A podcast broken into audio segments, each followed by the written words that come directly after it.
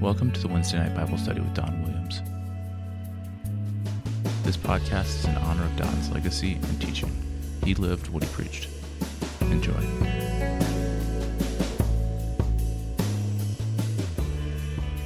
We read uh, 1 Timothy chapter 3 to you. We're diving right in the middle tonight of this letter. Paul to Timothy will say, again, some introductory things about it. We weren't here last week. I just want to remind you of some things in case you joined us tonight for the first time. In terms of the setting of the letter and Paul's purpose of writing, uh, we'll read uh, chapter 3 right now. Here's a trustworthy saying if anyone sets his heart on being an overseer, uh, King James Version bishop, he desires a noble task. Now the overseer must be above reproach, the husband of but one wife, temperate, self controlled, respectable, hospitable, able to teach, not given to drunkenness, not violent, but gentle, not quarrelsome, not a lover of money. He must manage his own family well and see that his children obey him with proper respect. If anyone does not know how to manage his own family, how can he take care of God's church? He must not be a recent convert, or he may become conceited and fall under the same judgment as the devil. He must also have a good reputation with outsiders, so that he will not fall into disgrace and into the devil's trap. Deacons likewise are to be men worthy of respect, sincere, not indulging in much wine, and not pursuing dishonest gain. They must keep hold of the deep truths of the faith with a clear conscience. They must first be tested, and then, if there is nothing against them, let them serve as deacons. In the same way, their wives, and the NIV has a little footnote which says, uh, or deaconesses, but the, the Greek literally is their wives. In the same way, their wives are to be women worthy of respect, not malicious talkers, but temperate and trustworthy in everything. A deacon must be the husband of but one wife and must manage his children and his household well. Those who have served well gain an excellent standing and great assurance in their faith in Christ Jesus. Although I hope to come to you soon, I am writing you these instructions so that if I am delayed, you will know how people ought to conduct themselves in God's household, which is the church of the living God, the pillar and foundation of the truth.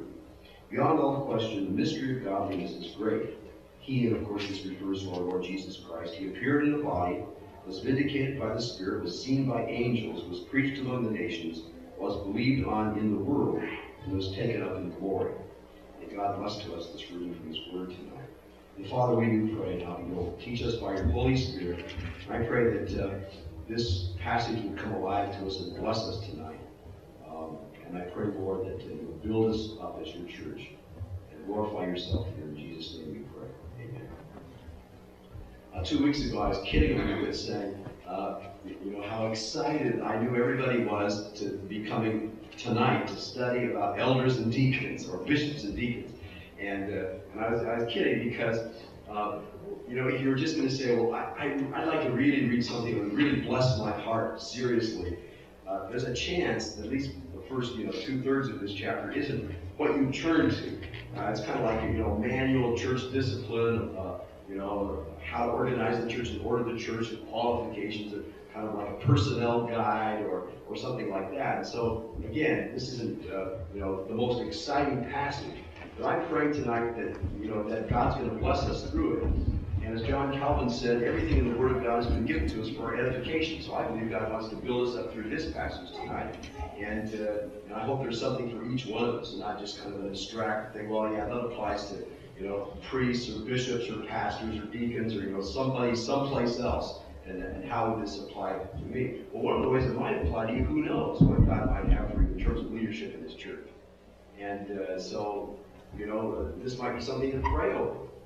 And uh, and also within the body of Christ, we need to take responsibility for each other in terms of the kind of exhortation that Paul sets here. And leadership isn't to be, you know, you might say, you know, these really super spiritual Christians up here who are unrelated to the church. Matter of fact, Paul's quite concerned that the leadership of the church be, uh, you know, in servant ministry at the very heart of the life of the church. And certainly uh, the church will reflect its leadership. And so, um, you know, whoever God puts into positions of authority in our lives is going to impact our lives as well. So these qualifications do have something to say to us. Well, let me uh, let me take a step backward then from from that, and just to again frame this letter just for a few a few moments for you. uh, what clearly lies behind Paul's writing, 1 Timothy, is not to send out just a, a manual of church instruction. What lies behind this is uh, false teaching and false teachers who have arisen within the church, who are corrupting the faith, leading people astray, uh, bringing a, a, a, potential division and damage into the life of the church of Ephesus. And so again, in chapter 1, Paul leaves Timothy and says, stay in Ephesus and then uh, be my delegate or be my representative to carry out the uh, discipline and instruction and correction in the church. And having left Timothy there to carry on this ministry and to really combat the false teaching and the false teachers, Paul then writes this letter clearly addressing Timothy, as he says in the opening, my true son in the faith. But through Timothy, he's clearly addressing the whole church. Uh, and so uh, Paul lays out, you, you, might say, the standards and the instruction and the direction for the church. And one of the reasons, probably, commentators have suggested is why Paul doesn't simply write to the church of Ephesus, is because the leadership is divided. And, uh, and, and, as uh, Paul prophesied in Acts chapter 20, when he uh, bid farewell to the Ephesian elders, he says, From among your, yourselves there will rise up uh, these false teachers. And so this this prophetic word that Paul gives in Acts 20 has come to pass. And false teaching has arisen within the church itself. And so if the church is divided, Paul can't write to a, a, unified leadership in the church, and so he writes to Timothy and through Timothy to the church. Now let me just remind you again, in chapter 1 and verse 3, Paul speaks of false doctrine. He warns about those who engage in myths and uh, endless genealogies. Uh, so uh, one of the problems in this false teaching is speculation and mysticism speculative thinking, kind of spiritual speculation, and, and a kind of mystical uh, spirituality tagged onto that or involved with that. Uh, there's a Jewish context to it because, again, in 1 7, Paul speaks about those who misuse the law. And then he goes on and says what the proper use of the law is. So there's a legalism as well as a speculation and a mysticism uh, going on among those, uh, those uh, uh, the, the teaching that is, that is corrupting the church. Uh, well, the teaching comes from teachers, obviously. So, uh, again, in verse 20 of chapter 1, Paul warns about Hymenaeus and Alexander. Uh, he calls them out by name, and they may well be uh, elders or bishops of, of, of uh, home churches. And we'll say a little bit more, more about that in terms of how the church developed. Uh, so there, there may be elders or bishops who are in leadership here in the church. In chapter 5 at verse 19, and let's take a look at that. Uh, Paul says, Do not entertain an accusation against an elder unless it is brought by two or three witnesses. And of course, that's based on the Old Testament that you have to have two or three witnesses who agree, two, two witnesses who must agree. He says, he goes on and then says in the next verse, those who sin are to be rebuked publicly so that the others may take warning. Once again, uh, here uh, we see Paul speaks directly of elders, and I'll say a word about uh, the, the equation between overseer or bishop and elder between chapter 3 and, and chapter 5. But, but uh, Paul warns about elders. Uh, accusations are being brought against them. They may be, be, coming from the side of the church that's faithful to the gospel, but they also may be coming from the side of those who are deserting the gospel and being corrupted by these false teachers. Uh, so, but Paul says any accusation has got to be documented by two or three witnesses.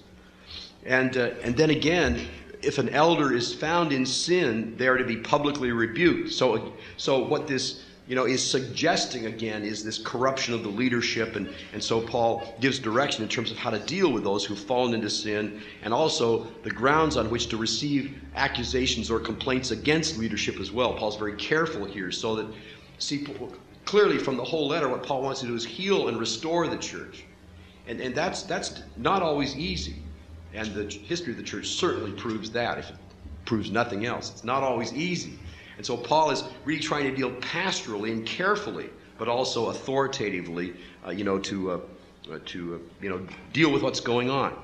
Now, uh, when we went through chapter 2, we talked about uh, the context of chapter 2 where Paul gives instruction to men and women that the context is worship. And so Paul is correcting uh, the worship and some of the false teaching that lies behind the directions that, that worship have been taking within the church in chapter 2. So he deals with, it says, the roles of men and women but it's within the context of worship, of prayer, of intercession. So there's abuses in worship. And then uh, what I'm going to say tonight is that then there also are abuses in leadership in chapter 3. And that's why Paul talks about uh, bishops or overseers and, uh, and deacons in chapter 3. And it's not just that he you know, suddenly is coming up again with kind of a uh, you know, personnel policy for the church, but Paul is writing this in the context of the abuse of, of, of leadership and its corruption. And so, uh, so this is not only directive, it's also corrective. You, if you kind of read between the lines just a little teeny bit, you can, you can sense that as Paul is uh, painting this picture of both the qualifications and the responsibilities for church leadership.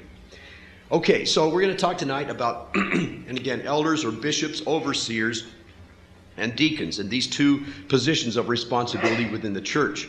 And we'll say a, a, a, word about the women that are mentioned here in verse 11. They're in the same way, they're wives. And again, uh, that's the literal Greek translation, but it, Paul may well intend here deaconesses, namely women who are serving in, in a in a capacity, ministry capacity as deaconesses as well as deacons. And I'll, I'll, I'll, tell you why it can be taken that way, and then you can decide how you want to take it, okay? um, when, we get there. But let me frame this now. I want to step back from this whole issue of, of, uh, of, of bishops or elders and deacons, and I want to frame this uh, in, in a wider context. Jesus Christ came into this world as the incarnate Son of God he, of course, was baptized by John in the River Jordan. He was empowered by the Holy Spirit. The Father affirmed him, This is my beloved Son in whom I'm well pleased. Jesus then was driven by the Spirit into the wilderness. He was uh, uh, tempted by the devil there. He defeated those temptations and then entered into his public ministry. And the question is, well, what, how would you summarize Jesus' ministry if you're going to just summarize it? And of course, there'd be different ways that we could do that. But let me, uh, let me s- suggest one of those ways, and that is he proclaimed the Word of God and met human need.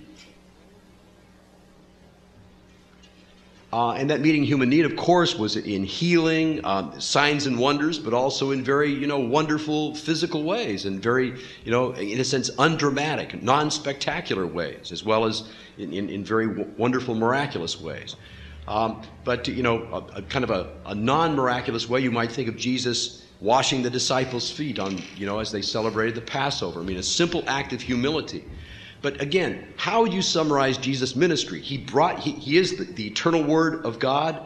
Uh, he, uh, he is incarnate as the, uh, um, as, as the Son of God in our, in our history, in our flesh, in our humanity. And what did he do? He brought the final revelation of God. He proclaimed the Word of God and did the work of God, and the work of God is simply meeting human need. I mean, the deepest need that we have is for salvation. Christ accomplished that on the cross. But the, salvation, again, in the Bible is a very broad concept. It's not only to be saved from my sins and going to hell so that one day I'll go to heaven, but it's, it's, uh, it's really, you know what the word salvation in Hebrew means? Basically, it means spaciousness. to be saved is to have room. in other words, all the things that press in upon us sin, destruction, death, the devil, anxiety, fear, hopelessness, bondages, and what have you. See, they're lifted from us. And to be saved from our enemies is to, you know, be able to just. It's kind of like Maria von Trapp dancing out in the, you know, uh, in the, uh, you know, in this, in, when the sound of music opens, you know, I, I go to the hills, you know, blah blah blah, and she's dancing around out there, everybody's staring blankly at me anyway. Well, this is an old film, but for, for those of us oldies, you know, who like old, safe films, The Sound of Music, I think it won Best Picture, but it was, you know, before some of you were born. But anyway, um, not quite. But anyway, uh, you know, here she is out there just you know, and, and they've got these great camera shots, you know, from a helicopter or what have you on her. She's dancing around, singing, you know, in this, and you just, and again, again, the setting is in the Alps and it's in the spring and all this green grass and flowers and everything is just spectacularly beautiful. You just have this sense of complete freedom and release and spaciousness. Well, that's, that's the, the really the root meaning of the word salvation. so Jesus came to save us, you know, in the full sense of that, to, to restore this fallen creation, to overturn the powers of darkness, to defeat the devil, to restore us into the spaciousness of, of innocence, if you will, you know, the, God's original intention for us in creation. And uh, uh, so he brought the final revelation of God. He did the Word of God. He, he or spoke the Word of God, uh, and, and he did the work of God in serving us. Now, the reason why I'm saying that to you is because this frames then the ministry of the church. If this was Jesus' public ministry, bringing God's word and serving human need, then this, of course, became the ministry of, of the body of Christ, the church, as it unfolded. And in fact, it's exactly what we see in the New Testament. Um, the disciples are discipled into that ministry, and then from the day of Pentecost on, the church engages in that ministry. Let me give you one example. Turn to 1 Peter, Peter's letter in chapter 4.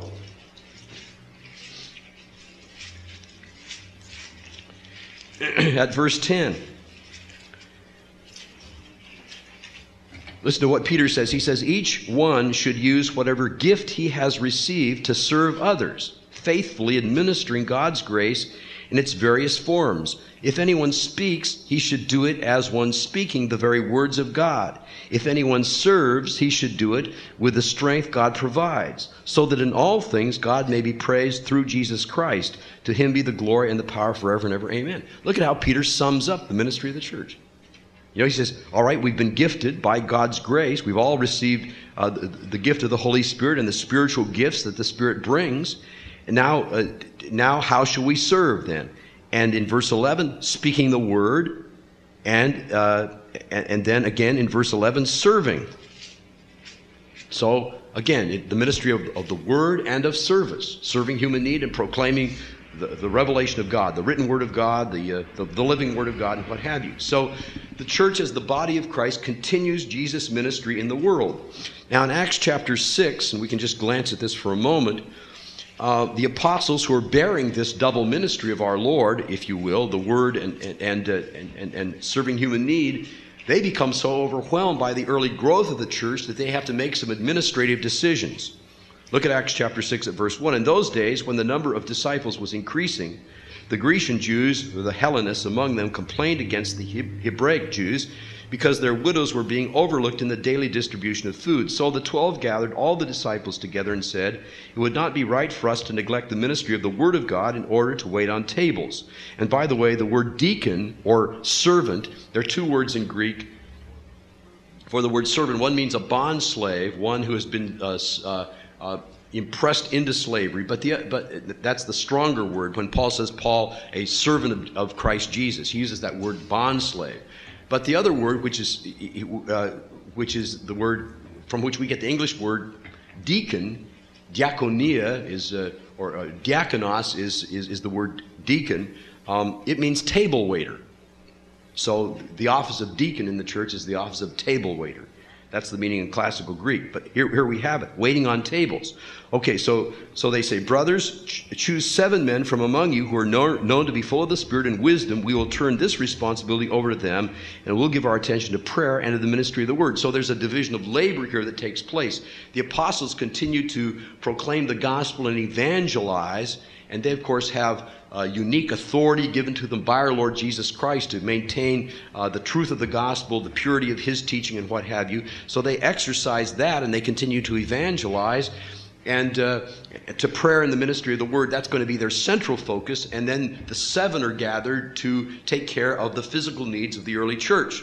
And they then become the deacons, so to speak. So again, Jesus' ministry uh, embodied in the whole ministry of the church uh, for all of us, but then there are those who are specifically set apart to carry out these functions here in Acts chapter 6. So, what I'm suggesting to you is that the elders, or the overseers, or bishops, and the deacons are, you might say, the kind of the organizational, organizational response of the church to the whole of Jesus' ministry. Doesn't mean that they're the only ones who minister the word and serve, not at all. But they carry a responsibility on behalf of the whole church uh, to, you might say, to implement the ministry that Jesus has given to the whole church. And that doesn't mean that, so, that those who, who speak the word never serve, and those who serve never speak the word. Matter of fact, Stephen, one of the early servers, goes out and preaches one of the longest sermons in the Bible and is immediately martyred. So, um, so I mean, it'd be stupid to say, well, you know, I'm sorry, I, I can't clean up uh, tonight. Uh, I don't uh, stack chairs, or I don't, you know, because I'm I'm the pastor and I've been called to just teach the word. You know, uh, I mean, that'd be stupid and.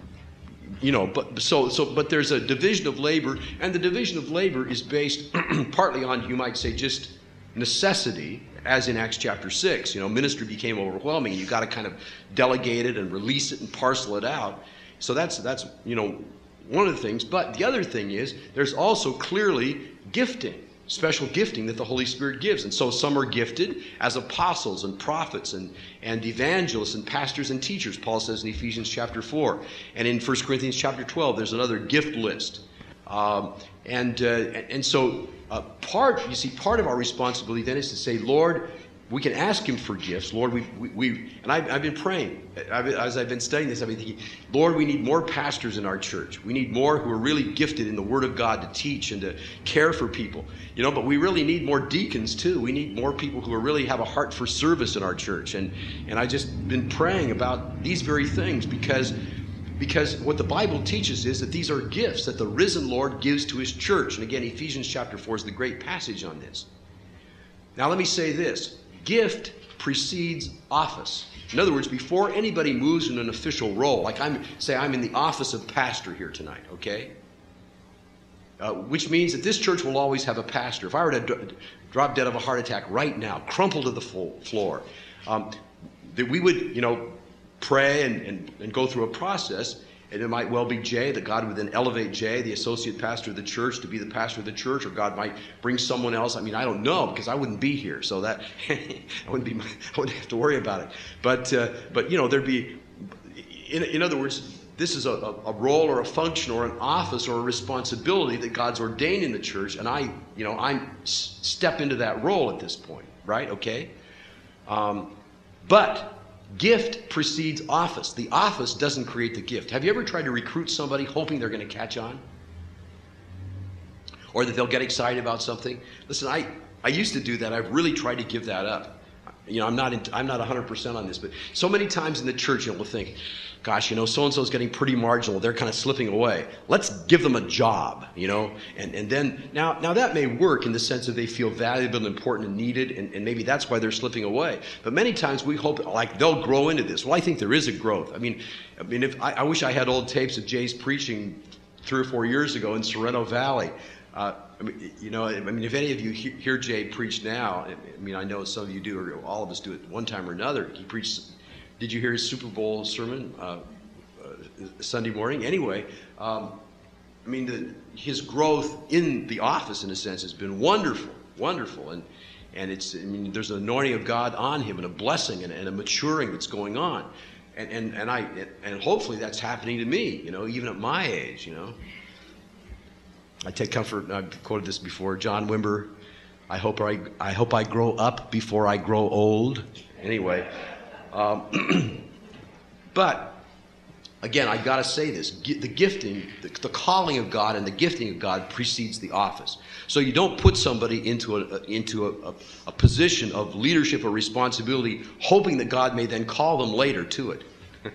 you know, or hoping the Lord's going to show up sometime and bless us through this person. In the meantime, we're just going to have to, you know, grin and bear it. You know, so uh, so uh, gifts are given and, and, they're to be received. In other words, the risen Christ, again, in Ephesians 4, you can read that early part of Ephesians 4 through for this point, are given. But the other side, this is a tension, okay, that we have to live in. The other side of this is that gifts are also to be sought, prayed for, asked for, in a sense, prayed into being. Look at 1 Corinthians uh, chapter 14 at verse 1. Uh, you know, many of you are familiar with this passage. Paul says, Follow the way of love and eagerly desire spiritual gifts. Eagerly desire spiritual gifts especially that you may prophesy. So we, it's, it's appropriate to desire God's gifts. It's, a, it's appropriate to pray for them. And, uh, and, and I, one, one of the functional things that I think is true is that as we, as, as newer Christians, or, you know, or, uh, as we enter into uh, life in Christ and we become a part of the body of Christ and what have you, God will begin to, to gift us. And, and uh, we'll begin to get, have a kind of track record of ministry that will begin to emerge. And, and uh, what may be, in a sense, occasional gifting may become more thematic in our lives. And that'll be one indication of direction that God is giving for ministry for us. Uh, when I was in high school, after I was converted, I um, one of the things my mother was a, a, an English teacher, a high school English teacher, um, and uh, and she taught drama and stuff like that. So she loved public speaking, and so she always pushed me in that direction. uh, when I was growing up. And so I took, you know, drama and things like that. Tried out for endless plays. Never made it because I looked so young. I looked like I, when I was in high school, I looked like I was about 12. I was real skinny and blonde. And, and I, you know, they'd have these adult roles. And, and I finally got one role as a servant in The Taming of the Shrew, Shakespeare's Taming of the Shrew. I had 20 words I mean, some people count lines. I count words. I had 20 words. I cannot said my 20 words. That's the only. I mean, after and I tried, but it, but I did do a lot of like debate and public speaking and stuff like that. I was a, able to do the public speaking more than than the, than the drama, but. Uh, so I, I, kind of had a natural inclination and, a lot of kind of nurturing from my mom, especially in, in that direction. But after I became a Christian, and partly because of that encouragement from my mother and stuff, you know, it was natural for me to periodically, you know, you know, step into some leadership position with kids or our youth group or whatever in our church, and I'd start giving my testimony. And I remember I, uh, they had this back then. This is in the fifties. Anyway, there, there, was a national, really international organization uh, in in the Protestant church called Christian Endeavor, and uh, nobody, nobody here, I'm sure, knows about that. But, but it was, there were millions of kids involved in Christian Endeavor, and it kind of faded away. It was kind of like the YMCA, but the YMCA got so secularized that it stuck around. but Christian Endeavor, which was another great kind of evangelical movement amongst young people, what have you, it, it didn't get secularized, so it just kind of faded away. But uh, anyway, uh, they had this debate contest, and, and so I you know, uh, no, pardon me, it wasn't, it, was, it wasn't a debate contest at all. It was a, a you know, it's kind of like giving a little sermon, you know, like a speech thing. And uh, anyway, so I, I, uh, you know, tried out for it, what have you, went, you know, went, went through various, uh, you know, uh, uh, kind of up the ladder of, of, the competition, ended up speaking at the Church of the Open Door in downtown Los Angeles. That church now is, yeah, it, it has been torn down, but it was one of the big churches in downtown Los Angeles years ago. And I remember being on the platform, and all these pastors were behind me. I was this little high school kid, and there were probably a thousand people out in front, and getting up and giving my little talk. Well, I won the state championship. Matter of fact, I'll bring you the little tro- no, I won't. the little cup at my mom's house somewhere, buried away in the debris of my life. But uh, but the, the reason why I'm telling you this is because you know there were just little events in my life and God was just blessing me, you know, just little steps, teeny steps, baby steps, you know. But, the, you know, and, and then people would say, well, gee, we really enjoyed that, or I, you know, got a lot out of that, or what have you, or occasionally somebody would become a Christian, or, you know, and so that began to multiply. And at, at that time, I knew nothing really, very little about the Holy Spirit, and nothing about spiritual gifts and things like that. I mean, that, you know, I was just ignorant of those things. But let, you want to know something? You can be ignorant, but God isn't ignorant of those things. you know, and if you love Jesus and you open your heart to Him, God's going to begin to work in your life. And although much later in my life I came to understand the reality, the power of the Holy Spirit, and you know, being filled with the Spirit and the release of, of, of gifts far beyond what I knew at that time, but God was just, you know, He was moving me in His, in His agenda for me, you know, through through this, and and but, but again, I just, I just have to stress this. I'm going to get off it right now. But the, the gifts precede the office, okay? Because here's the great tragedy of the church, and that is there are pastors, uh, you know, all over this country who are not called and not gifted. And they're in the church because they think it's a job, it's a vocation. And so, you know, and, and I've, you know, I've been in seminary with hundreds of these people over the years. And they've gone to seminary because you know you know my parents thought that this you know I should go in the ministry or some pastor said well you know you know Johnny or Susie, I think you'd be wonderful in the ministry. You ought to go to seminary. Consider that as a vocation. And they looked around, and gosh, the church looked pretty good to them. You know, the salaries aren't bad. There are a lot of retirement benefits. There's a pension plan and a medical program, which is quite desirable, and blah, blah. And so you start your career in the church. You know, you start in a small church as a youth worker, and you kind of go up the ladder and you get into a little larger church, and then you have your own church. And then, you know, and there's this whole kind of professional track set out before you. And there are thousands upon thousands of these people in churches all over the country, uncalled and ungifted. And, uh, you know, and, and they're doing it as a job. And I've, I've talked to pastors, I, you know, uh, uh, with some frequency who've said to me things like, Don, the only reason why I'm in the ministry is because of the pension fund. I've got to stay in through my years, you know, to get that retirement. And do you think their churches are being blessed because of this? You know, you walk into churches, nobody's getting saved, nobody's getting healed, nobody's getting edified, nothing's going on. You know, churches are dying all over the place. Why is it? That's not the biblical model for church life or church growth, you know. So, so I just have to stress this, but I'm through stressing it now. The gift precedes the office, you know. So, but let me tell you why this is practical, okay? I'm, I'm enjoying teaching this more than I thought I would. Uh, you know, my voice, you know, is, is, is, still working for me too. That, you know why this is important? Because one of the reasons why it's important is because what we need to be doing in the church then is looking around to see how God is gifting His people for ministry. And my job isn't, you know, I mean, sometimes it's to pray, you know, lay hands on people and pray for them and, and, and, and pray that God will gift them. But my job is to see what God is doing, you know, not go around and project that into everybody's life and then trying to recruit them to something. And there's a fine line there at times because sometimes we really need that affirmation. You know, we need somebody to say, you know, I needed that certainly in my earlier life, you know, somebody to say, you know, Don, boy, I, th- I really feel like God's, you know, gifting you to to teach the Bible or to speak His word or what have you. And let me encourage you in that. Now, I needed that encouragement. But it's one thing to, in a sense, see what God is doing and bless that and, and encourage it and nurture it, and then to try to get somebody into something, you know? So, okay, I'm through with that. So part of one, see one of the no, I'm not through. One of the adventures of my life now is to look around and see, you know, see what God's doing in people's lives. You know, I mean, really try to see that. Um, you know, so some years ago now, I, I learned how to how to pray for people for healing. Or to be you know uh, filled with the holy spirit. And one of the first things that i learned i learned it from john wimber but, but john wimber learned it from francis MacNutt and that is that when you pray in these ways for people keep your eyes open. You know i mean i, I mean i'd been taught for 25 years or 30 years as a christian let us pray right? I mean you always close your eyes when you pray I mean, most people do, right? I mean, isn't that the normal? Like you shutting the world out so you can focus on the Lord? So this was brand new learning for me. Keep your eye. Well, why do you keep your eyes open when you pray? So you can watch the person that you're praying for and see physically if there's some indication of what God is doing in their life as you're praying for them. I was at Anaheim at the Vineyard Conference last week. There were almost 400 Korean pastors and their wives. Uh, and a huge contingent had come from Korea, and then some had come from Korean churches in the United States. But uh, they had these, these headsets on. They were broadcasting a simultaneous translation for the Koreans. And they, they sat together in, in a big block of people in the, in the sanctuary. But uh, I spoke to the whole, uh, you know, to, to, the whole conference on Wednesday night.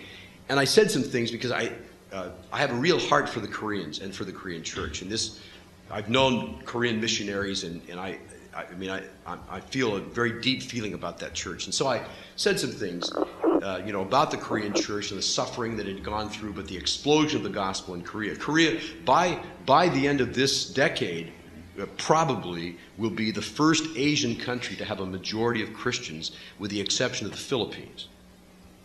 But a, you know, a, a, a you know, a country that's been Buddhist, you know, to have a majority of Christians in, in, in, that's in South Korea, and that's I mean, the dynamic of that church is really incredible. But, but uh, anyway, so, uh, so I, you know, kind of blessed the Korean church from the platform.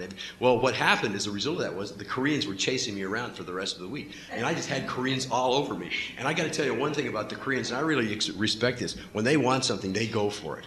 They are not bashful. They, they, I mean, they're militant. You know, they're aggressive. They're assertive. You know, they're very goal-oriented. I mean, as a whole, you know, and um, you know that's a kind of a generalization, but it's but it's there's a lot of truth to that. So anyway, so I had the chance. What they wanted me to do was to pray for them, and I just had a chance to pray for all these Koreans all over the place, and I was just thoroughly enjoying doing that and ministering to them, um, and uh, uh, the uh, you know, but it was really important to pray with my eyes open because again, not only are the Koreans very militant and you know and aggressive and you know go after with it, but they're also incredibly expressive as well. So if you just close your eyes, you might lose people. You know, uh, you have to watch what's going on, and I think part of that's the Holy Spirit, but part of that's just you know just the, the, the nature of these people. They're they're just and they are so excited about the Lord, and they're so on fire for the Lord. I mean, it's it's pretty incredible. Let me tell you something about the Korean mission. I'm kind of off the text.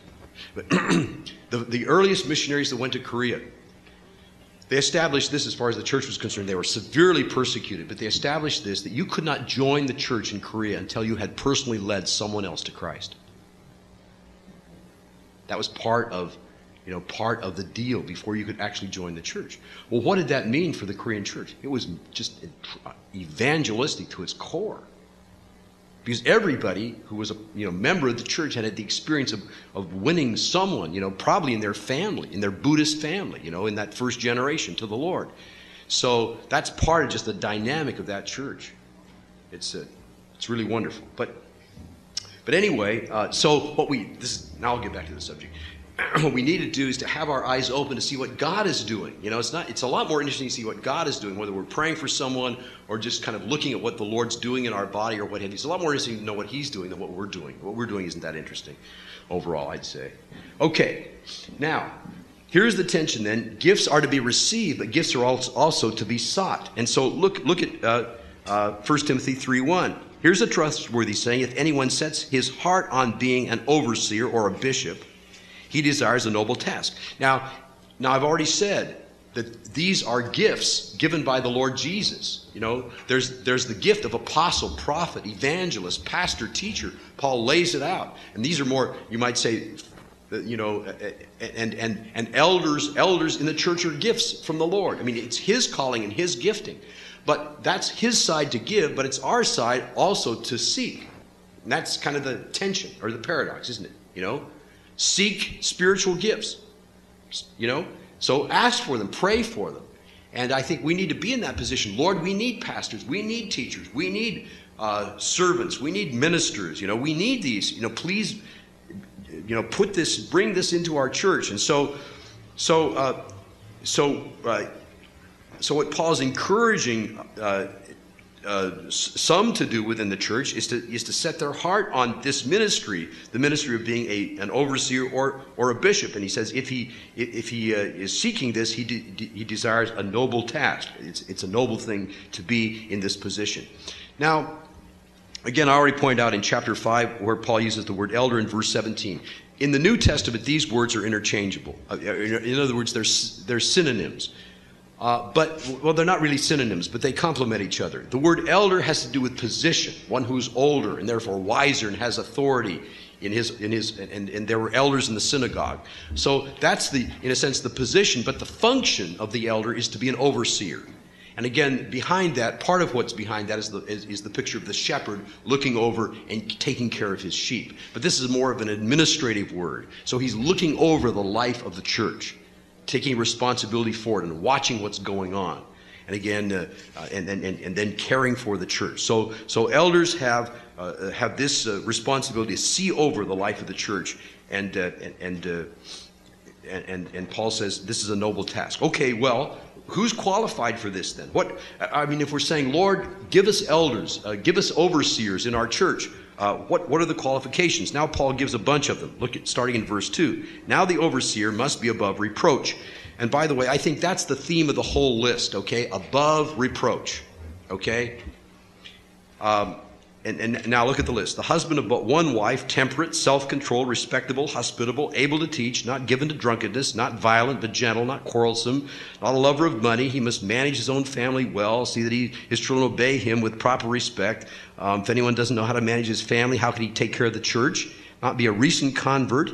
Uh, he may become conceited and fall under the same judgment as the devil. He also must have a good reputation with outsiders so that he will not fall into disgrace and in the devil's trap. Okay, so here's a big list of qualifications. Now, now again, what Paul's saying is here that, these uh, overseers or bishops, uh, uh, uh the, um, the, word episkopos, which we get uh, the English word bishop, again, in Greek, uh, it means to look over. So a bishop is one who looks over, like the shepherd with his, his rod, uh, his staff. Uh, the bishop is looking over the church, keeping keeping track of it, so to speak. Okay. Above reproach. Now let's just let's just take a glance at the list. Okay. In marriage, he's to have one wife.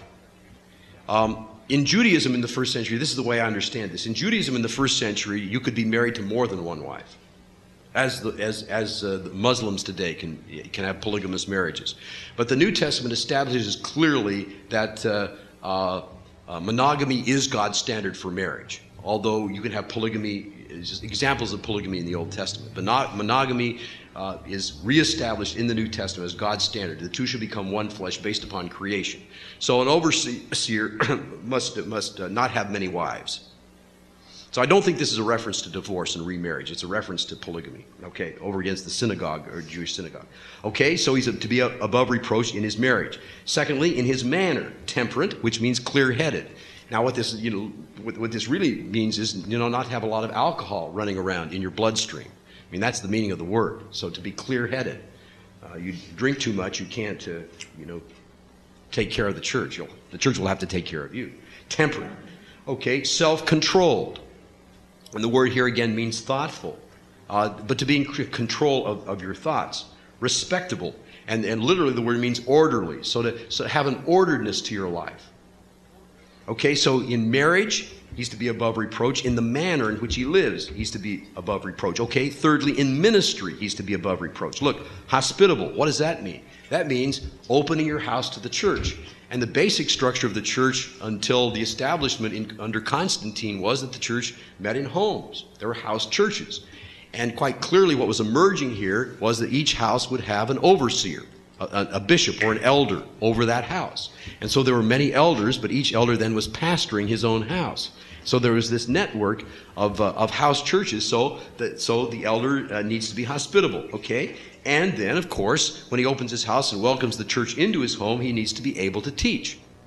So he needs to be uh, uh, uh to, to, teach the, God's word. So he needs to be above reproach in ministry. Secondly, in motives, or, or, or I mean, fourthly, in motives. Marriage, man, I got all M's, alliteration. I worked hard on this. Marriage, manner, ministry, motives. In motives, no drunkenness, in other words, you shouldn't be addicted to. And by the word drunkenness here, uh, literally the Greek word means one who sits for a long time with his wine. Don't do it. Um, okay. Uh, not violent, but gentle, namely kindly, not quarrelsome, not you know given to debate. It's hard to not to be a fighter, uh, and not a lover of money. Doesn't mean you can't have money, just don't love it. Paul say more about that in the sixth chapter of First Timothy. Okay, so his in, in his in his uh, inner, inner motivate, motivation, he needs to be above respect. Okay? Then in management, he needs to be able to manage his family. In other words, he needs to be able to rule or oversee his household, take care of his household. And again, Paul says, look, if he can't take care of his household, how's he going to take care of the church? So, one of the ways that you can find out, you know, is this person really qualified or not, is to peek into his home.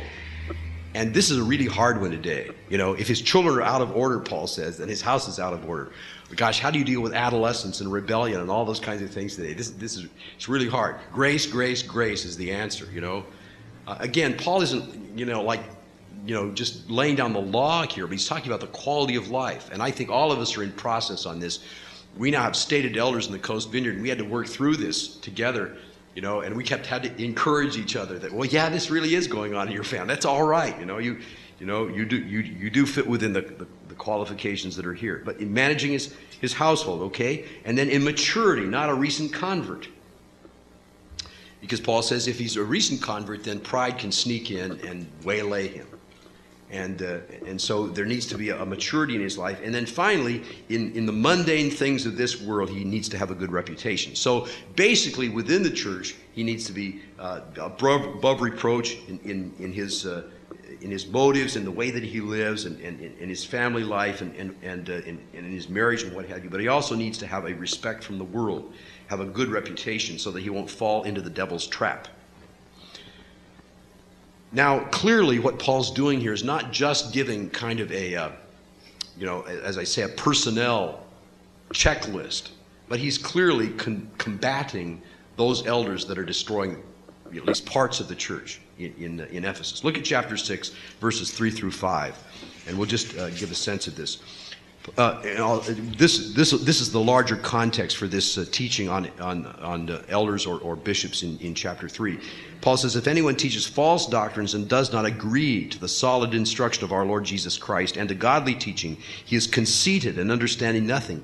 He has an unhealthy interest in controversies and quarrels about words that result in envy, strife, malicious talk, evil suspicions, and constant friction. You notice how that's just the opposite of, of, of the kind of, uh, of, of godly leader that, that you know, Paul is, is describing in chapter 3. So this is quarrelsome, contentious, uh, and what have you. Look, uh, constant friction between men of corrupt mind who have been robbed of the truth and who think that godliness is a means to financial gain. You see, so as Paul is describing the kind of leadership that the church needs to have, again, he's contrasting that with the corruption of that leadership that is affecting the church in Ephesus. So I think there's this, you might say, polemical note, a corrective note, as well as just a kind of a directive note as Paul uh, c- calls forth these qualifications. Um, let, me, let me just move really quickly through deacons here um, uh, because it's, it's much the same. Pursuing dishonest gain. They must uh, keep hold of the deep truths of the faith with a clear conscience. They uh, must first be tested, and if there's nothing against them, let them serve as deacons. So, uh, once again, Paul basically talks about here, analogous to the elders, is their manner of life. They're, they're to be respected. Uh, uh, they are to be sincere, uh, not, not to be double tongued or, or gossipers. Uh, they're, they're not to be addicted to wine, and they're not to be uh, out for the money, dishonest gain. And they're to hold the gospel, these uh, truths of the gospel, deeply with a clear conscience. And so, so again, that what Paul's talking about here is against the kind of the, you might say, the, the character of, of the deacons.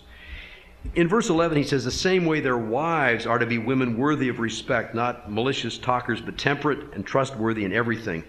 Now, uh, in Greek, the word deacon is, is a masculine word. And because of that, when Paul introduces wives here, uh, the translators either just uh, rendered this as kind of the character of the wives of the deacons, or the other possibility is that Paul here is speaking of women who are also uh, um, uh, serving in, in, in, the deacon, deacon function within the church. And, uh, and the translators take different positions on this. That's why it's footnoted in the NIV. Let me just say one, make one comment about this. From in Romans chapter 16, verse 1, Paul commends Phoebe uh, to uh, uh, to the Romans, and she's uh, bearing the letter to the Romans, and he wor- uses the word deacon in referring to Phoebe in Romans 16.1. Uh, and he uses the masculine, although the, the, the, name Phoebe is feminine, but there's no masculine form. So he says, I commend to you our sister Phoebe, a servant of the church in uh, Cenchrea. But the word servant here is the word deacon. It's the same word which, which is rendered deacon elsewhere. And so the, in the King James Version, it says deaconess. They make it into a feminine form, but it's not. It's a masculine form. So, again, uh, it may well be, and, and, in some church traditions, like in the Lutheran Church, um, they will have an order of deaconesses as well as an order of deacons uh, based on, on, on this text. Again, in verse 12, Paul picks up on a deacon must be the husband of but one wife uh, against polygamy, must manage his children's household well, Again, you saw that with elders. Those who have served well will gain an excellent standing, and that's probably within the context of the church. The church will respect them and honor them, and great assurance in their faith in Christ Jesus. And, and the Lord will bless them as well. So, here we have, again, the full ministry of, of, of our Lord Jesus Christ proclaiming the Word of God and serving human need is now given, you might say, a more uh, structured um, uh, status within the early church in the creation of these offices, but it's those who are gifted for them that, then, that are to fill them, okay? And this isn't by popular vote, this is by the work of the Holy Spirit. Um, okay, let's bring this to a close. Verse 14 Although I hope to come to you soon, I am writing these instructions so that I, if I'm delayed, you will know how people ought to conduct themselves in God's household. Okay, so here again, Paul knows he is delayed, so he's writing this and he's sending this list of, of, uh, of, of uh, you know, uh, requirements for, for bishops or elders and deacons so that, so that you'll know how to conduct themselves in God's household against those who are corrupting the church, which is the church of the living God, the pillar and foundation of the truth. Now, so Paul's purpose here in, in giving this list is again to, first of all, to instruct Timothy and the Ephesians through them uh, so that he can then correct and direct the leadership of the church and build up the church, which he describes here. And look at what he says about the church it's God's household, namely, it's a family of faith. It's an assembly, and the word church in Greek literally means those who are called together as a gathering. And then the church is the bearer of God's truth in this world. which is the church of the living God, the pillar and foundation of the truth. So the church, truth is founded upon the church, which is founded upon Jesus Christ, and but it's also the pillar that upholds truth. And that's what we are to be in this world. In the, in the midst of all the lies and deceptions in this world, we are to be God's people who've been called together as His family, who shine the light of truth into the darkness of this world. And the truth is to be upheld by the church over against all those who would corrupt it both within and without. Well, what is that truth? Look at Paul as he, sum, as, he, as he brings the gospel once again in verse 16. Beyond all question, the mystery of godliness is great. He appeared in a body, was vindicated by the Spirit, was seen by angels, was preached among the nations, was believed on in the world, was taken up in glory. So, this is the truth. In other words, the center of the truth lies in the Lord Jesus Christ himself. He appeared in a body. Here's one truth that we uphold the incarnation. That God united himself to our humanity. That Jesus Christ is the God man. Uh, he is fully human and fully divine. He appeared in a body. He wasn't a phantom, he wasn't a spirit. Uh, he, he, the eternal Son of God, took on human flesh and entered into our history. So, this is a part of the mystery of godliness. He was vindicated by the Spirit. So, we not only proclaim his incarnation, but also his triumph. And he was vindicated by the Spirit because it was the Holy Spirit that raised Jesus from the dead. Paul says this in Romans 8 11. He was seen by angels. And so God Himself sent His angelic messengers as witnesses to the resurrection of Jesus from the dead. Go back to the Gospels. You'll see the angels appearing in the garden. Uh, why do you seek the living among the dead? He is not here. He is risen. The angels who were, uh, were uh, uh, uh witnesses to his resurrection witness his resurrection to us. So there's this uh, divine angelic affirmation of Jesus, of Jesus' resurrection and his appearances. And then, fourthly, his purpose. He was preached among the nations. So, this one who has incarnated himself and been and, and been and, and, and, who in human flesh, who has been raised from the dead and and, uh, and seen by angels, has now been proclaimed among the nations. So, this one is for the nations, for the for the for the whole world, for all the Gentiles, and he is being proclaimed among the nations. And let me tell you, it's truer now than when Paul wrote this. This, I just got a, a, another kind of a, a major uh, missions report in the mail today, and I was looking through it, many pages of statistics as to what is going on in terms of world evangelism. This decade is, is, is the decade of the most intense world evangelism in the history of the church. More people are hearing the gospel in every segment of the church. This is true in the Roman Catholic Church, it's true, maybe the Orthodox Church would be the exception the, the kind of Greek and Russian Orthodox. But, but, but probably there's some evangelism there going on as well. But certainly in the Roman Catholic Church and the Protestant Church, this has been proclaimed as the great decade of evangelism as we move to the year uh, 2000. He's been preached among the nations, was believed on in the world. So not only is he proclaimed, but he's also been believed on. And there's this great host in heaven triumphant and on earth militant who believe in the name of the Lord Jesus Christ and taken up into glory and he is now glorified before the Father. This is the mystery of, of, of the gospel, you see. This is, this is the truth, uh, uh, which is the foundation for the church and the pillar uh, that, that, the church is founded upon and that the church upholds. Uh, this truth, uh, which brings, uh, brings us just to focus once again upon Jesus Christ. And it's all for his glory. He appeared, he's vindicated, seen, preached, believed, and taken up. He is the one whom we proclaim and, and whom we serve. So, with that ringing note, Paul brings chapter 3 to an end. And let's stand and we'll go out. I'm sorry I went a little late tonight.